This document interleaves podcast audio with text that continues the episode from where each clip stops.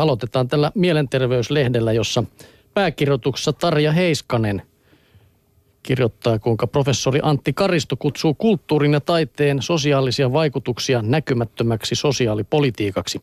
Kulttuurin avulla voidaan kartuttaa voimavaroja ja löytää keinoja hyvinvoinnin tueksi. Kulttuuri tukee sekä yksilöiden että yhteisöjen hyvinvointia.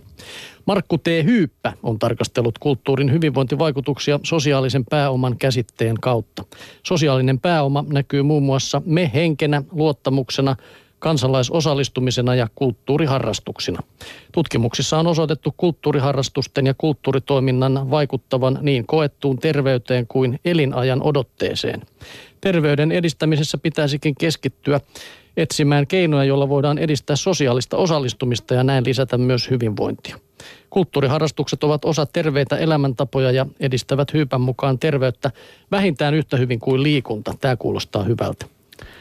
Kuinka paljon pidempään kulttuurin harrastaja sitten elää? Keskimäärin kahdesta kolmeen vuotta kauemmin kuin muut hyyppä vastaa kirjassaan Kulttuuri pidentää ikää. Se on melkein yhtä paljon kuin tupakoimattomuuden antamat lisävuodet.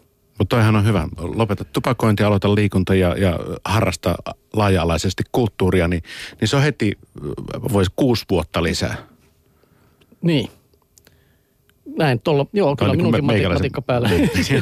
logiikalla. Aika samaan pääsee, joo. Otetaan vielä, että odotettavissa olevaan elinikään vaikuttavat myönteisesti muun muassa musiikki, kirjallisuus ja elokuvaharrastukset.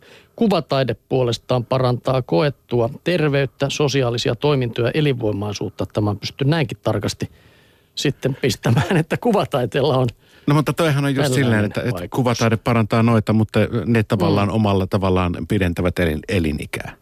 Ei tätä pilkotaan, miten pilkotaan, mutta uskottava se on. Siis kulttuuria kannattaa harrastaa.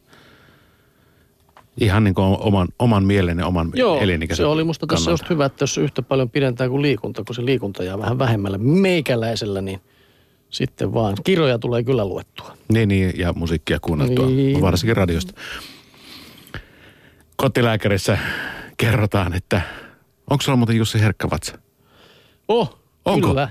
Kyllä, se ei kestä paljon mitään. No niin, no mutta hei, kuulut 5-16 prosenttia suomalaista aikuisväestöstä te olette herkkävatsaisia. Lääketieteestä herkästä vatsasta puhutaan nimellä ärtyvän suolen oireyhtymä. Sillä tarkoitetaan vatsan ja suoliston alueen oireilua, jolle ei löydy elimellistä syytä vatsaa vääntää. No mitä piirteitä sitten on? Kotilääkärissä kerrotaan, että ö, lisääntynyt kaasun tuotto suolistossa siis piirrettää. Vatsakivut, turvotus, ulostusongelmat, täyttämisen tunne ylävatsassa – sekä suolen kramppaaminen. Minkälaista tuon suolen kramppaaminen oikeastaan on? Se kuulostaa kyllä aika epämiellyttävältä. No joo, kun miettii, että jos vaikka pohja kramppaa, niin jos suoli niin. kramppaa samalla ei tavalla. Ottanut, sitä ei ottanut. Kyllä muuten mä tuosta ruksailin niin kuin check, check, check, mutta se on vielä odotettavissa joo. sitten. Ja tämmöisen diagnoosin saa sitten, kun on, sitä on pitkäkestoista, eli jatkuu vähintään kolmen kuukauden ajan kolmena päivänä viikossa. Et silloin tällöin, jos niin grilli, grillistä ja grillillä jälkeen ähkyä kokee kaikki noin, niin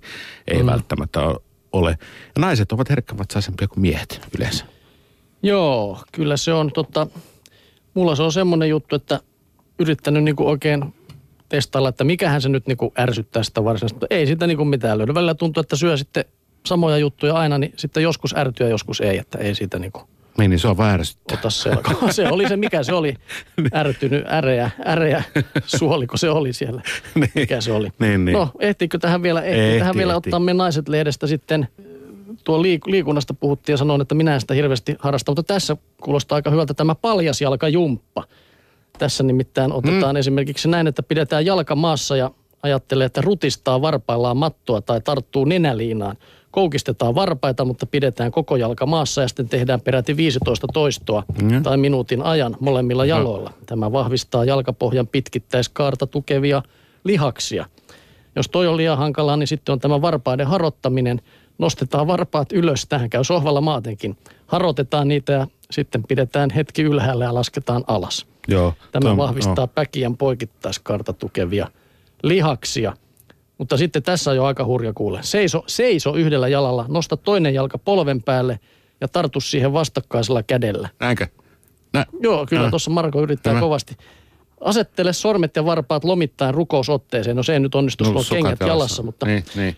Purista ja harota varpaita kevyesti sormilla. Tee minuutin ajan molemmilla jaloilla. Sehän tekee jo teukkaa seistä yhdellä jalalla minuutin ajan. Niin, niin. No, Pysyä pystyssä, mutta... Mutta on aika hyviä. Siis tommonen, mä oon jossain jumpassa, meidän keski-ikäistä naisten jumpassa olen no niin. havainnut semmoista, että tuota varvasjuttua opetetaan. Ja sitten yksi on semmoinen, että lisätään, että kuvittele, että pottuvarpalle ja varpalle kun heität hiekkaa eteenpäin.